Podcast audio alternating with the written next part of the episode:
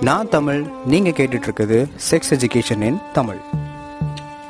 இந்த எபிசோடை நீங்கள் எந்த நேரத்தில் எங்கேருந்து கேட்டுட்டு இருந்தாலும் thanks for choosing this episode Aranthangi அருகே ஏழு வயது சிறுமியை சிறுமிகள் மற்றும் பள்ளி மாணவிகள் மீதான பாலியல் வன்கொடுமைக்கு உள்ளாக்கி கொலை குழந்தைகளுக்கு எதிரான செய்த பாலியல் துன்புறுத்தல்கள் இருபது சதவீதம் வன்கொடுமை செய்த கல்லூரி மாவட்டத்தில் சிறுமியை பாலியல் வன்கொடுமை செய்து கொலை செய்த வழக்கில் சிறுமியின் பிரேத பரிசோதனை அறிக்கையில் பாலியல் வன்கொடுமைக்கு உள்ளாக்கி கொலை செய்ததும்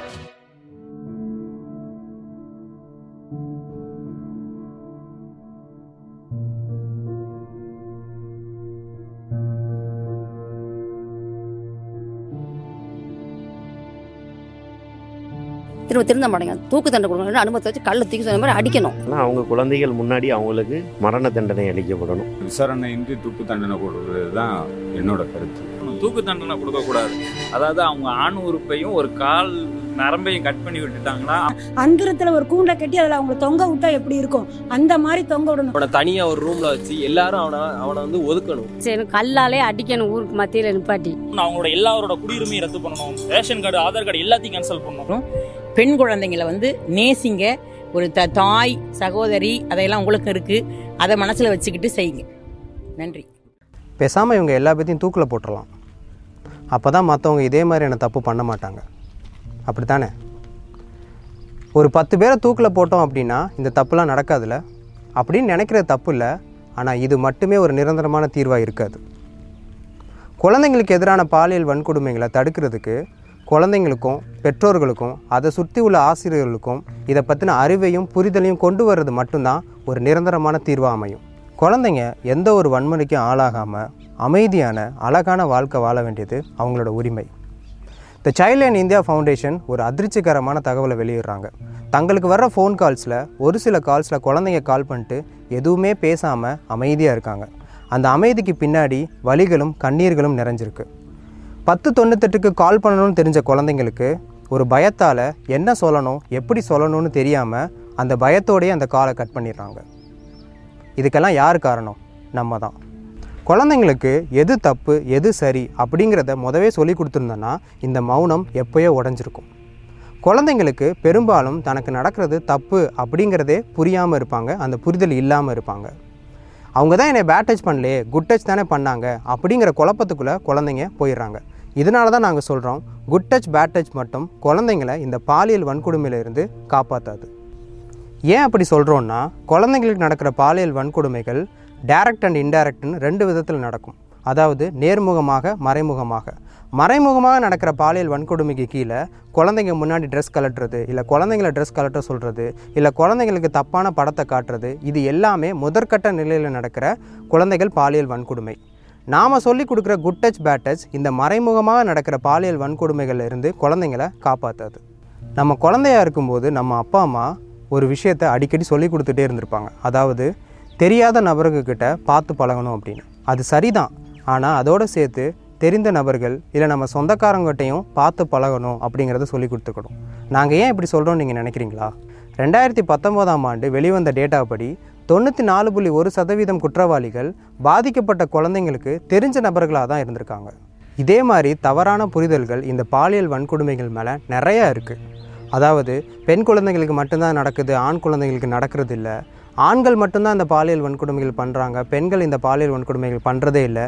இந்த மாதிரியான நிறையா தப்பான புரிதல்கள் இந்த சைல்ட் செக்ஷுவல் அபியூஸ் மேலே இருக்குது இவங்க எப்படி குழந்தைங்க கிட்ட நெருங்குறாங்க? எடுத்த உடனே பாலியல் வன்கொடுமை நடக்குதான்னு கேட்டால் இல்லை தான் க்ரூமிங் தன்வசப்படுத்துதல். பாலியல் வன்கொடுமை பண்ணுறதுக்காகவே குழந்தைங்களை இவங்க தயார்படுத்துவாங்க. எந்த குழந்தைய சூஸ் பண்ணலாம் அவங்கள எப்படி அணுகலாம் அவங்களுக்கும் குழந்தைக்கும் இடையே உள்ள உறவு முறை எப்படி ரகசியமாக பார்த்துக்கலாம் எப்படி கண்ட்ரோலில் வச்சுக்கலாம் வெளியே தெரியாமல் எப்படி பார்த்துக்கலாம் இந்த மாதிரி க்ரூமிங் ப்ராசஸ் நடக்கும். நீங்கள் உங்கள் குழந்தைங்க உலகத்தில் என்னெல்லாம் நடக்குதுன்னு டெய்லி கேட்டு தெரிஞ்சுக்கிற பேரண்ட்ஸாக இருந்தீங்கன்னா இந்த க்ரூமிங் ப்ராசஸ்லேருந்து குழந்தைங்கள நீங்கள் தாராளமாக காப்பாற்றலாம் இவங்ககிட்ட இருந்து குழந்தைய காப்பாற்றுறதுக்கு குழந்தைங்களுக்கு நாம் என்ன சொல்லிக் கொடுக்கணும்? மொதல் விஷயம் pant rule P A A N T private parts குழந்தைங்களுக்கு மொத்தம் நாலு ப்ரைவேட் பார்ட்ஸ் இருக்குது வாய்ப்பகுதி மார்பு பகுதி கால்களுக்கு இடையில் உட்காரும் இடம். இதை பற்றின புரிதலை குழந்தைங்களுக்கு ஃபஸ்ட்டு சொல்லிக் கொடுக்கணும். பெற்றோரோட பெர்மிஷன் இல்லாமல் யார்ட்டையும் கிஃப்ட் வாங்கக்கூடாது இருட்டில் விளையாடக்கூடாது ரகசியங்கள் வச்சுக்கக்கூடாது தவறுகள் நடக்கும்போது நம்பிக்கையாக பெற்றோர்கிட்ட வந்து சொல்லணும். இந்த புரிதலை ஃபஸ்ட்டு குழந்தைங்களுக்கு சொல்லிக் கொடுக்கணும்.